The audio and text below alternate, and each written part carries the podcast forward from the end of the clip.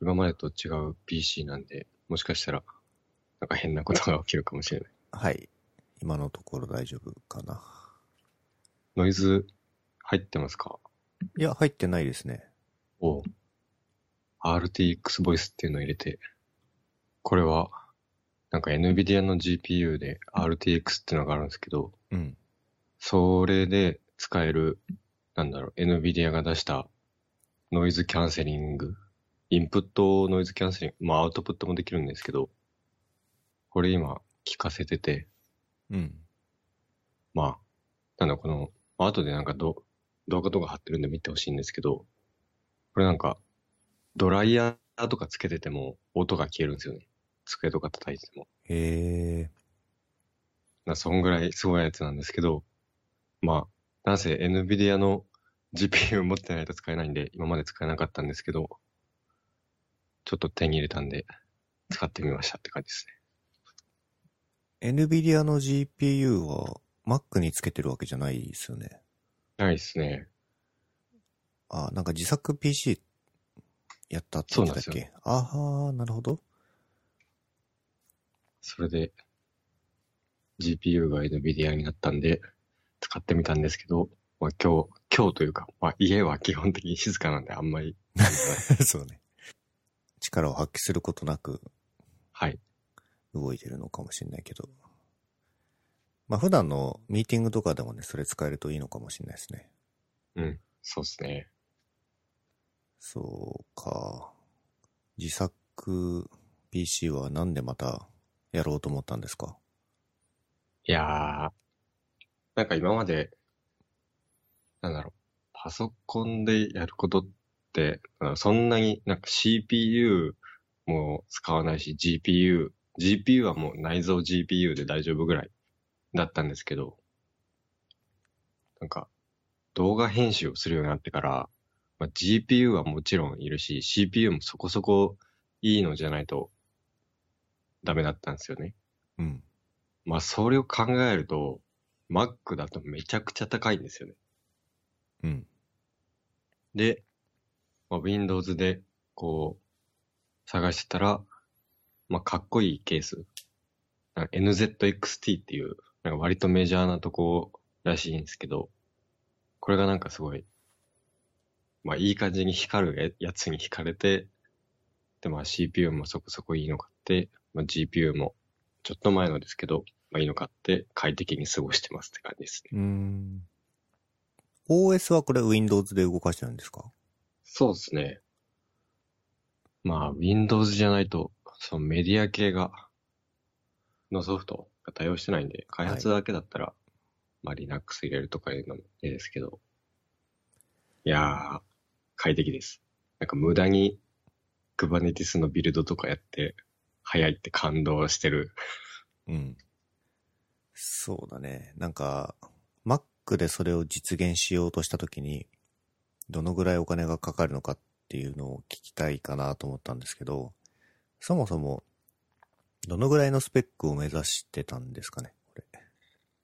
あー、なんかそれで言うと、なんか、GPU を基本に考えてて、まあ GPU が、あーなんだろう、まあ、まあまあいいやつが欲しかったんですよね。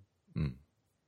で、それで NVIDIA のが欲しかったんで、まあそれはなんでかっていうと、まあ使ってる動画編集ソフトが、えーっと、AMD が出してる GPU より NVIDIA の方が、まあいいとされているからなんですよね。うん。でその時点で、Mac って、えっと、NVIDIA の GPU に対応してないんで、まあ、選択肢から外れるんですよね。うん。なんで、GPU は、まあ最初から、なんだろう、まあ一番高いやつだったら本当に20万、20万ちょっとぐらいするんで、一つ型落ちの、まあ10、一つ二つ型落ちで、まあそれで、上位モデル。で、まあ10万弱。で、GPU は決めて、で、CPU とか、メモリーは、なんだろう、そこそこのやつ、上から2番目ぐらいのやつを選んでいきました。そうね、なんかこう、ケースがいくらだったとか、はいはい。えーと、他にマザーボードがいくらだったとか、はいはいはい。その辺はどんなもんなんでしょケースって多分普通そんなお金かからないはずなんですよね。一般的には。7000円ぐらい。はい。まあ、ただの箱なんで。けどこの買ったのが NZXT っていうところのケースで、えっと、2万弱しましたね。これ無駄にかっこいいね、なんか。そうですね。で、まあ電源も同じ NZXT っていうところで、CPU クーラーが今回、あの、簡易水冷っていう水で冷やすっていうやつなんですけど、うん。それもここの NZXT で、それが2万ちょいしたのかな。うん。なんで、割と、この CPU、GPU 以外にも、あ、マザーボードも、なんだ、ミドルレンジのちょっと上のやつで、2万ちょっとぐらいですかね。うーん。Wi-Fi 6になんか、もう対応してるやつでした。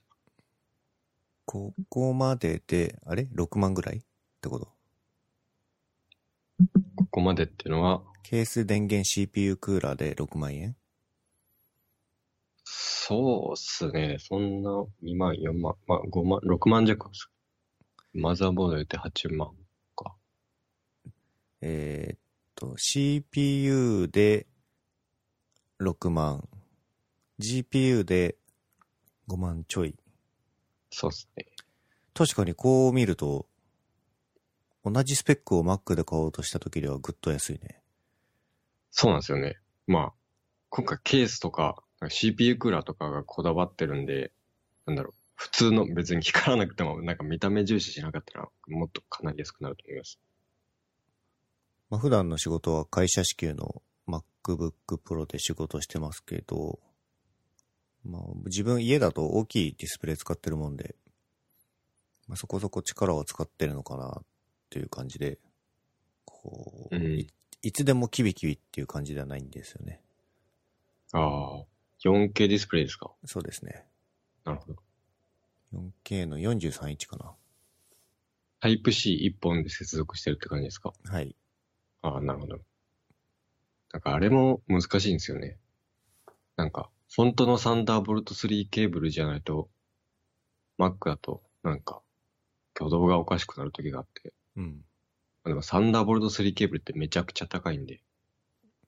まあ、Mac さんには、早くサンダーボルト路線は諦めてほしいとは思ってはいるんですけど、それはそれとして、あれでもサンダーボルトって、なんか USB Type-C の次の企画とかじゃなかったでしたっけ？あれ？そうなんだ。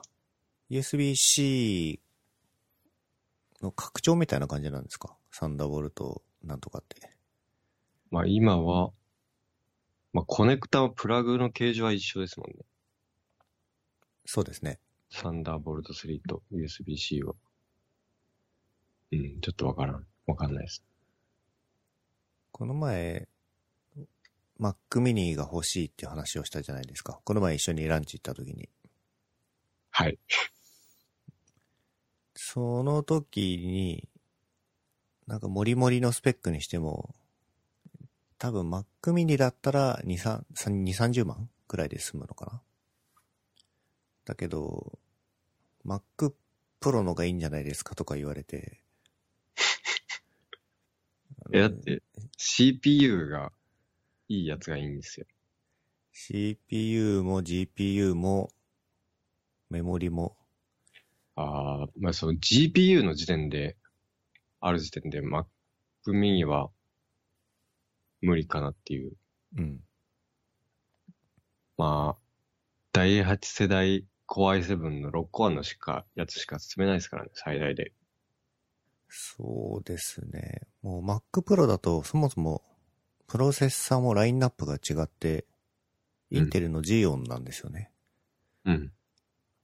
で、28コアまで選べて、28コアとか絶対使わんだろうと思うんですけど、プラス70万でそれが付けれる。70万。で、メモリは、ね、普段我々だったら、まあ、最低 16GB で、まあ、32、そうです60あったら十分かなと思うんですけど、なんと Mac Pro だと 768GB にメモリが768。できて、それをするとプラス100万。768? はい。すごい。なんか、パソコン知らない人が言ってるみたいな数字になっています。うん。まあ、この2つつけると170万ですからね。これなんか1.5テラもあるじゃないですか。メモリ。1.5テラ？1.5テラ。24コア、または28コアのプロセッサが、を選べば、1.5テラのメモリが搭載できますね。250万。誰が使うんだ？ろいっぱい Chrome で多分開けますね。う。メモリ1.5テラって、すごいっすよね。もうディスクのやつ全部メモリに詰めますから。そうね。超高速アクセスできますね。うん。まあ、ちょっとね、Mac Pro いいいいんだろうけど、ちょっと僕にはオーバースペックかな。Mac にこだわらなければ安くなりますよ。僕は結構 Mac のソフトに依存してるところもあって、なるほど。この、ポッドキャストの編集ソフトも、Logic Pro X なんですよね。うんうんうん。まあなんで、Mac じゃないといけないんですよ。なるほど。それはもう Mac Pro、Mac Pro 買うしかない。Mac mini でダメですか？Mac mini に GPU 積めないじゃないですか。あーでもあれ、ウパミン外部 GPU にしたみたいな話って、ど、どれの話でしたっけ？ああ、そうですね。まあ、一応、自分仕事の、まあ、ふ基本 MacBook Pro なんですけど、最宅最近、在宅勤務なんで、会社に Mac mini にしてもらって、まあ、その Mac mini にしてもらったっていう理由が、まあ、さっき話してた、あの、MacBook Pro と Type-C でディスプレイ繋いでたんですけど、たまに挙動がおかしくなる時があって、うん。全然表示されないとか、スリープから復帰しないとか。で、あとは単純に2017年のやつだったんで、スペックがいまいちで最近覚醒できたんで、まあちょっと Mac mini 試してみようってことで、で、それと前から気になってた、えー、eGPU、外付け GPU ってのを、まあ導入してみたって感じですね。Mac mini って拡張できるような、こう、モデルじゃないですか、もともと。だからメモリとかは増設できると思うんですけど、多分 eGPU とかは、Mac mini の中にはさせないと思うんですよね。はい。なので、なんかこう、外につけるとなると、一定こう、不格好さが否めないのかなと思って。まあ、そうですね。外につける。うん、そうですね。なんか、もう一台、ちょっとした PC の箱みたいなのがある感じで、それが、それと、えっ、と、サンダーボルト3で接続するって感じですね。うん。で、まあ、その、なんで、必要なものは、その、箱？えーサンダーボルト3で、まあ、GPU さして接続できる箱と、まあ、GPU があればいいんですけど、このサポートされてる GPU が結構限られてて、えっ、と、Apple の公式ホームページに、えー対応してる型番とかが一覧で載ってるんですけど、まあ、その中から買わなきゃないんで、結構自由度は低いですね。うん。いいな、GPU 欲しいけどね。まあ、公式、公式というか、App Store で前に売ってたやつは、ブラックマジックっていう会社の eGPU。うん。まあ、今はな、なぜか売ってないんですけど、これが9万ぐらいですね。はいはいはい。でこれ、これは確か GPU の付け替えができないんで、まあ今だったら普通に箱買って GPU 買えば、GPU だけ今度新しくでするみたいなこともできるんで、まあこっちの方がいいかなと思います。そうだな試してみるのであれば、Mac mini の外付けで eGPU ぐらいかな。これは、おいくら万円なんでしょうね。どれですか？E、ブラックマジック eGPU が9万円か。しますね。これ考えると、普通に自分で2つ買った方が安いですね。ん？そうでもないか。逆になんかこう、付け外しできるのはなんかいいかもしんないね。これは eGPU。あ、でっけえな、これ。どれですか？え、このブラックマジック eGPU ってやつ。これは多分でかいですね。iMac の半分ぐらいある。MacBook Pro より高い。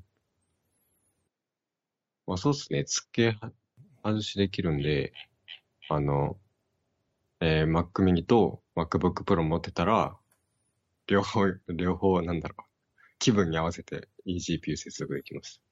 まあちょっとそのセットアップがどれほど簡単なのかってところですけど、きっとこれ、そのサンダーボルトケーブルで繋ぐだけですよね。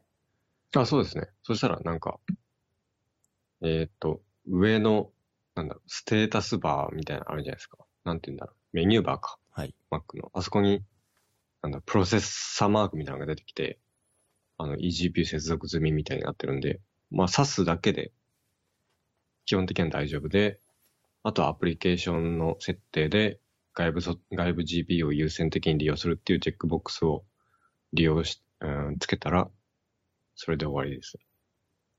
逆に、Mac mini 買わずともこれから試してみる手はあるね。あー、そうっすね。それもありますね。確かに。これやると、えー、私普段 ID インテリジェ系のやつ使ってるんですけど、あの、キビキビ動くようになりました。やっぱ、やっぱ、まあ、レンダリングにもパワーが必要だったんだなっていう。そうだね。特に、インテリ J 系は JVM 経由してるし、その、なんつうの、OS ダイレクトの API じゃないところを使ってると思うんで、気持ちこう、まあ、ワンクッションあるなっていうのは、なんとなく肌感であるんですけど、まあ、かなりエディターとしてもリッチだしね。そうですね。今のところ、とても快適です。はい。あと、結局、Pixel 5僕買ったんですけど、はい。iPhone に戻ったよね、あなた。ああ、まあそうですね。Pixel 4a でしたっけ？はい。あれを買ったんですけど、えー、最高でした。だそもそも iPhone 12相当のやつが秋出るってことがまあ知られてたんで、まあそれまでの間、なんか久しぶりに Android 使ってみようかなと思って、まあ、安かったし買ってみたんですけど、まあそうですね。初版の事情により iPhone に戻らざるを得なかったって感じですね。iPhone だって、Face ID ですよね。そうですね。なかなか辛いんじゃないですか？特にこのコロナウイルス事情の中では。うん、めちゃ辛いですね。最近、なんかちょっと前というか、Face ID、なんかマスクしてると、前はなんなん何度も勝手にリトライして、なかなかパスコード入れさせてくれなかったんですけど、最近はマスクしてたら、一回失敗して、その後はもうパスコードを入れさせてくれるようになりました。まああの、背面で、背面にこう指を置いてたら勝手に開くってのは最高ですね。最高にいいですよ。もともと Pixel 3から使ってて、あれ ?Pixel その前、2からかな？わかんないけど、3は指紋認証だったんですよ。で、4になった時に、あの、顔認証になって、えーコロナウイルスがこんなことになってしまい、顔認証辛いってずっとなってたんですけど、まあ、Pixel 5でまた指紋認証に戻ってきてくれて、顧客が求めてるものをよくわかってるなっていう感じがありますけどね。うん。というか、すごいっすよね。コロナウイルスって、まあ、今年の頭に3月とかで、そっから、コロナウイルスがなか、なくても指紋認証搭載しようとしてたのかな。なんかそうじゃないと、なんか間に合わなそうな気がしますあ。もちろん、あのー顔認証の評判とかもね、あったろうけど、ね、ちゃんとに戻す判断をしてくれて、とても嬉しいですね。5は、なんだろう、4、4A と比べて何が違うんですか ?5G、5G はわかるんですけど。5G と CPU が良くなってるのと、そのぐらいじゃないかな、むしろ。なるほど。でも、他になんか目立った機能を期待してるわけじゃなくて、順当に進化してくれて、むしろ、いいですけどね。そうですね。その、iPhone 12に戻んなきゃいけなかった理由って何なんですか？使ってる、えー、まあ、毎日使ってる Day1 っていう、まあ、日記アプリなんですけど、これが、あの、 end-to-end encryption ができるんですけど、それを開けるのが、えー Mac と iOS だけなんですよね。なんで、えー Android だと、まあ、まだ対応してないんで、えーまあ、日記読むこともできないし、書けなくなるんで、iPhone, に戻りました。そこは、Mac では書きたくなかったってことだ。Mac 持ってないんで、私物の。Day1 をインストールはできるじゃん、別に。会社の PC だろうと。まあ、そうですね。まあ、混ぜたくはないっていうのはわかるけど。そうですね。まあ、そこさえ解決すすれば、まあ、全然 Android 使いたい。最近発売された Galaxy Z Fold 2ってやつがめちゃくちゃ欲しいんですよね。これ見たことありますか？ないです。これ折りたためるやつかな？折りたためるですね。はいはいはい。これ、折りたためて、で折りたたんだ時にも、えー外側にも画面あるんですよ。開いても画面だし、閉じても画面がある。この折りたためるディスプレイの良さが今のところ分かってないけど、うん、例えば、なんかまあ、外、外とかで、まあ、お大きい画面で見たいけど、その端末がこう、でかくなると、まあ、ちょっと嫌というか、えー iPhone 12 Pro Max とかは、まあ、でかすぎるんで買いたくないけど、まあ、大きい画面では見たいっていう人の要望を叶えるやつですね。うん。スマホだとなんかなかなかできない。えー、二が、二画面で開く。右側は、なんか、ブラウザ開いて、左側は、なんか別のアプリケーションみたいな。普通の、アンドロイドとかでやると、まあ画面が小さすぎるんで、まあどっちも使いづらいみたいな感じなんですけど、そうねこれだと、まあまあ、まあまあ使える感じになるんじゃないですかなと思います。なるほどなるほど。普通のスマートフォンっていうのかな。で、2アプリ開こうとすると上下に分割されるもんね。そうですね。まあ最近全然スマートフォンの、なんだろう、進化がないというか、カメラがなんか異常に良くなってきてるだけなの。なんかこういう、なんか折りたたみみたいな、新しい進化を体験してみたいうんで。すね。まあでもめちゃくちゃ高いんですよね、これ。むちゃくちゃ高そうだし、分厚そうだよね、これね。まあ、そうですね。これいくらなんでしょこれ一番高いモデルで25万とかだった気がします。う ?Mac mini 買えるんですけど、大丈夫ですか？ああ、25万9980円です。26万ですね。はい。すごいね。iPhone の最上位モデルとか軽々と超えてきたね。ですね。2台、2台、ミドルスペックだったら2台ぐらい買います。これ、いる？いる？いる？本当に。いや、でも、まあ、Mac mini とかより高いっつうのは、まあ、そりゃそう、そりゃそうというかそうなんですけど、あの、使用頻度を考えると Mac mini より全然多いじゃないですか。うん。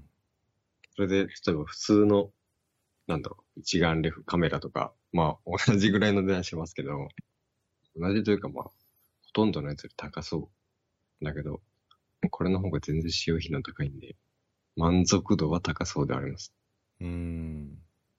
同じ価格で Mac mini の方が、積めるメモリとか CPU が多い分、僕としては Mac mini の方が満足そうだけど、まあ使用頻度は確かにその通りですね。そうですね。体験してみたい。あと、スマートフォンで思い出したけど、5G 早く体験したいですね。いやー、まあそ、それ私あんまりないですね。そんなに変わるのかなっていう。まあ 4G のスピードで困ることが今のところ確かにないんだけど、うん。ただ動画コンテンツとかをね、あの、モバイルキャリア回線で見たときに、うん。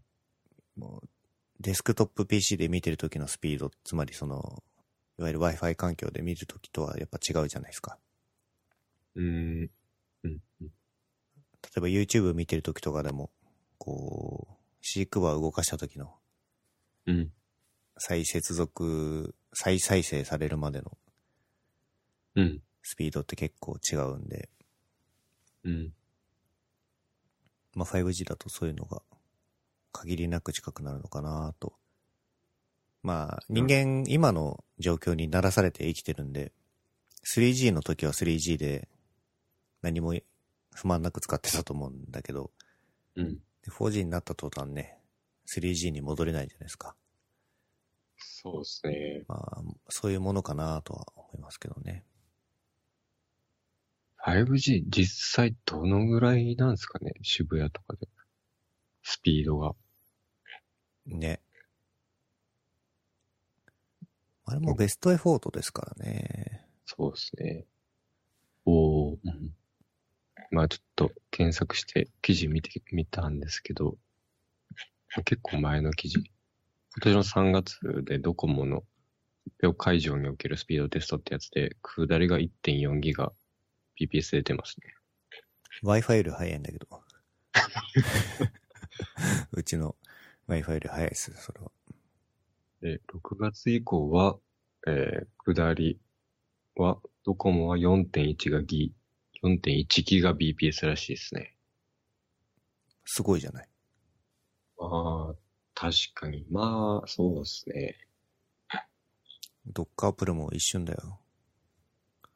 確かに。でもこれ、普通のキャリアだったら、通信制限がないプランに入っておかないと、なんかあんま意味ないですよね。これ7ギガとかだったら、3秒ぐらいで使い果たせそう。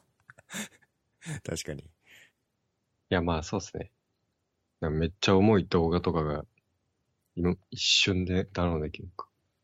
価格は最初は高いのは仕方なくって、まあ他のキャリアとかも追従してくれて、十分普及されていけば、徐々に安くなっていくとは思いますし、まあ総務省もね、携帯料金下げろみたいなうん。話もあるんで、ちょっとそこは時間が経つのを待ちましょはい。日本版 iPhone12 は、なんか 5G に、なんか機能削られてるんで、う。あ、そうなんだ。そうですね。なんか 5G にも、サブ6とミリ波っていうのがあって、で、ミリ波が、えー、まあ、一般的に、一般的というか、まあ、5 5G。うん。で、サブ6ってのが、まあ、4ギガプラスちょっとみたいな。えー 4G プラスちょっとっていう、4G にちょっと毛が生えたぐらいの速さになるやつ。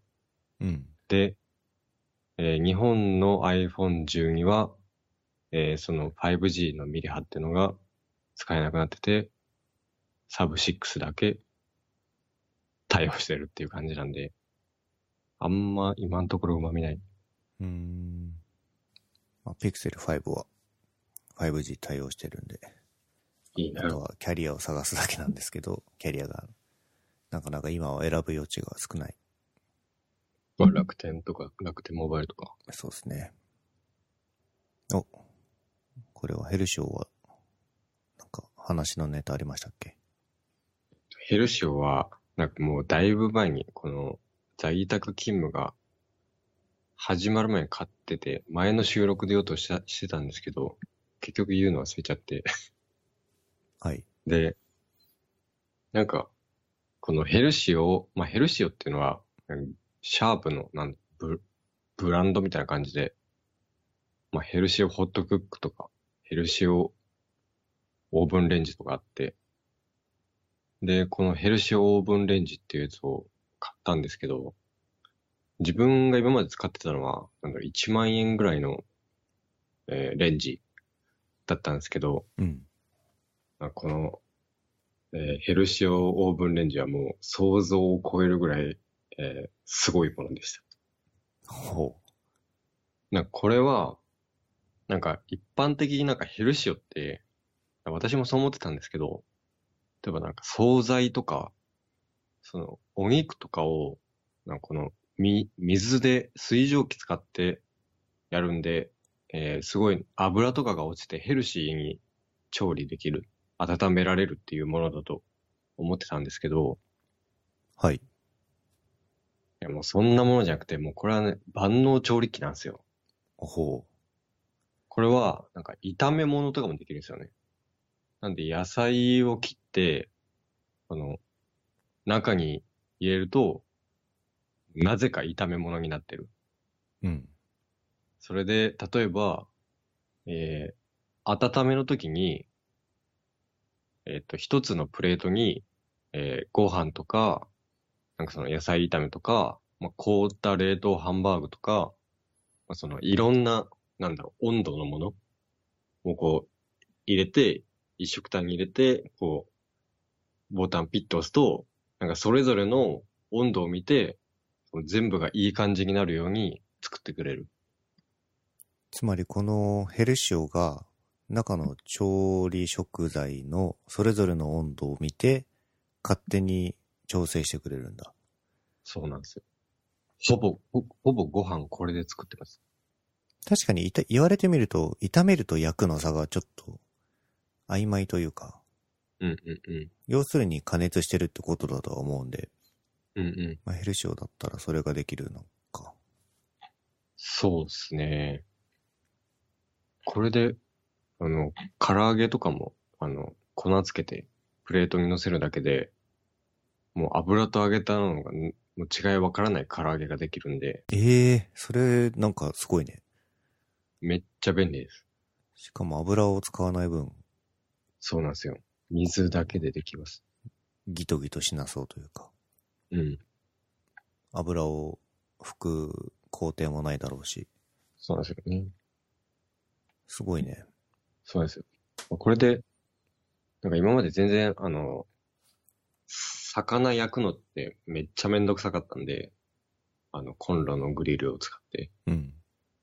やってなかったんですけど、これはもう、なんだろう、一旦、これで魚を、まあ、冷凍の魚を解凍して、網に乗せてボタンを押せば、まあ、いい感いい感じに焼けたやつが出てくるんで、まあ、これが来てからは、あの、平日の、えー昼ご飯は、大抵焼き魚食べてますね。うん。めちゃ便利です。なんかフライパンとか全く使わなくなっちゃいそうですね、これ。まあ、そうですね。フライ、フライパンですね、これ。自動、自動フライパン。うん。めちゃめちゃ賢いフライパン。そうなんですよ。油を使わないフライパン。うん。最高です。そう、ラインナップ見てたんですけど、ヘルシオンも何種類かあるんですね。そうですね。ウパミュが買ったのはこれ、最上位モデルっぽい。多分 XW ってのが、うん、XW、うん、そうですね。最上位で、なんか、600とか書いてるのが、もう年によって変わる。新しくなると多分700とかになっていくと思うんですけど。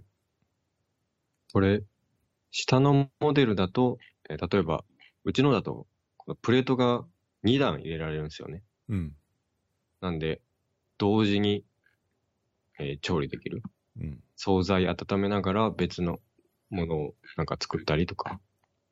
あとは、えーパネルがタッチパネルになってるとか、まあそんぐらいじゃないですかね。このヘルシオのウパミュンが買ったモデルは、おいくら万円なんでしょう？私が買ったやつは10万ちょっとでしたね。高いね。高いね。高いですね。高いんですけど、なんか、シャープだけじゃなくて、えー他の会社パナソニックとか、どうだったかな？東芝？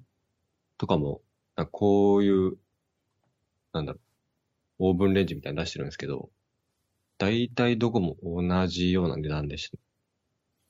うんなるほど。うん、だいぶ、だいぶ便利です。ちょっと気になるね。気になるけど。これも視聴者の人持ってる人いんのかな？あー、ヘルシオン、うん、いいんじゃないですか。なんか、誰だっけ？あの、勝間和代さんっていらっしゃるじゃないですか。はい。勝間さんの、なんか、ほ、調理本みたいなのがあるんですけど、はい。勝間さん確かヘルシオン2台持ちとかしてて、ほそれで、なんか、こういうレシピだと美味しく簡単に作れるみたいな感じで、まあ調味料とかも紹介してくれて、結構参考にした部分はありますね。ホットクックとかも使ってるんですよね。う。うん。ホットクック3台持ちとかだった気がします。もうヘルシオ本だ、それじゃあ。そうですね。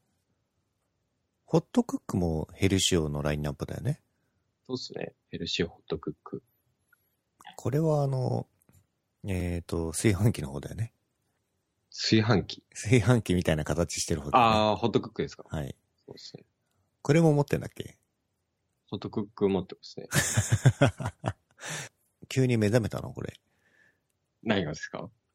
料理に目覚めたんですか？いやいやいや。料理に目覚めない人が買うやつですか？ら。これもう自動調理器なんで、はい。料理に目覚めた人は、こんなの買わなくても自分でやる。けど私はめんどくさいんで全部やってもらうって感じです。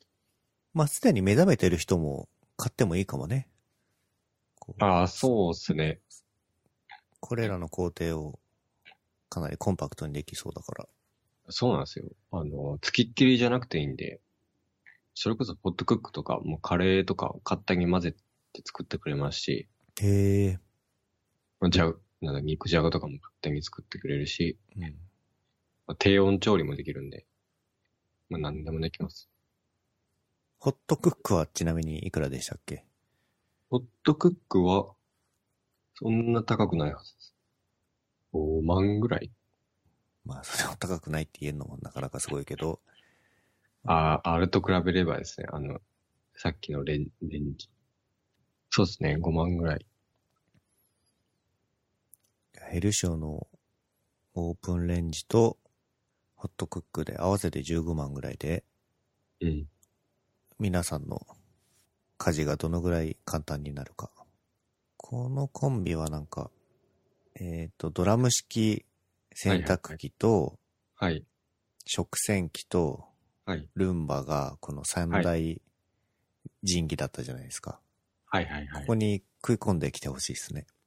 まあ、確かに。まあ、ルンバは、まあ、なくても生きていけるんで、うん、オープンレンジかな。うん。あと、このクオーラはどうしたんですか？いやー、最近クオーラにめっちゃハマってまして、はい。なんかクオーラって、あの、たまになんか検索結果で出てくるじゃないですか。はい。で、なんかそれを見る限り質問があって答えがあるんで、なんだろう。えー、グローバルヤフー知恵袋みたいなイメージを持ったんですけど、うんうん。えーそうじゃなかったん、そうじゃないってことを、まあ、知って、まあ、それを知ったのが、えバックスペース FM っていうポッドキャストがあるんですけど、この、エジケンに聞けっていうエピソードが最近あって、このエジケンさん、エジケンさんっていう人が、えーまあ、なんかクオ、クオ、クオーラの人なんですけど、うん。まあクオーラエヴァンジェリスト日本の、みたいな感じなんですけど、まあその人が出演されてて、まあクオーラっていうのは、まあ実は、なんだろう、ヤフー知恵袋みたいなもんじゃなくて、まあこういうもんですよっていうのが紹介されたのが、まあこのクオーラの知られざる真実っていうやつなんですけど、まあ、ここに書かれてる話は、まあ伝統的な Q&A サイトよりむしろ Wikipedia に近いっていう感じで、うーん。なんか、質問文が Wikipedia の見出しに相当なもので、で、回答の集合が Wikipedia の本文になるみたいな感じなるほど。なんで、自分で、なんだろう、質問して自分で答えていいんですよね。うん。で、これは、まあ、確か Yahoo 知恵袋だと、ベストアンサーみたいなのがあって、多分ベストアンサーになると、コインみたいなのが確かもらえたはずで、うん。いい回答をすると、インセンティブがあるっていう仕組みなんですけど、うん。クオーラは逆で、いい質問の人にインセンティブを渡して、回答には何もないんですよね。ほう。回答に対して、こう、見返りがないと、コミュニティとして活性化するのがちょっと不思議なところもあるけど、それで回ってるんだね。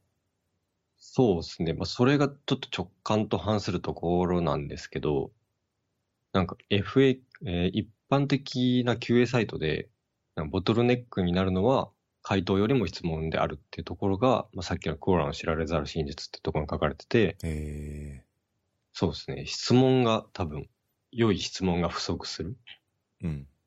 のが、まあ、さ先にボトルネックになるってことなんじゃないですかね。なるほど。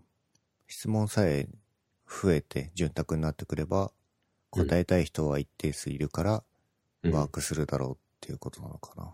そうだと思います。えで、これ、えーまあ自分サインアップして、まあ質問とか回答はしてないんですけど、まあなんだろう、スペースみたいな単位があって、そのスペースには、なんか、なんだろうな、質問、質問を、なんだろう、リツイートみたいな感じで、例えば、えーっと、英語関係のスペースだったら、なんか英語のトピックに関する質問、回答を、まあある人がそこの、そこのスペースに再投稿したり、まあ、リツイート相当のものですね。まあ、いくつかそういうスペースを、自分の気になってるやつをフォローしたりして、まあ、そう、質問を見見たり、回答を見たりしてるんですけど、そうしていくうちに、このクオーラから毎日かな、あの、メールが届くんですけど、えーダイジェストっていう、ー、はい。その人が興味ありそうなやつを、なんか質問をピックアップして送ってきてくれるんですけど、なんかその精度がめちゃくちゃ良くて、うん。もう、どのトピックもすごい自分が興味ある。それで回答も面白いって感じなんで、そのメールが送られてきてから、もう、1時間弱ぐらいはク クオーラずっと漁ってるって感じになってます。えー、その、だからウバメのその閲覧履歴をトラックして、この人がこういうトピックに興味があるだろうっていうのを選んでるわけだよね、あっちが。そうですね。めっちゃ面白いです。ターゲティングされてるね。そうなんですよ。そうか。ちょっとクオーラに興味が湧いてきましたね。ぜひサインアップしてみてください。多分ね、サインアップはしてあると思うんですけど、はいはい。サインイン普段してないんで、うん。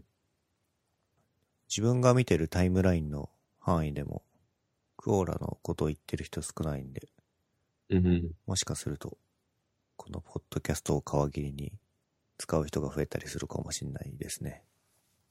そうですね。それだと嬉しいですけど、まあ、ぜひこの、なんだバックスペース FM, FM の362回が、事件さん本人が出て話してくれてるんで、き興味出た方は聞いてみるといいかと思います。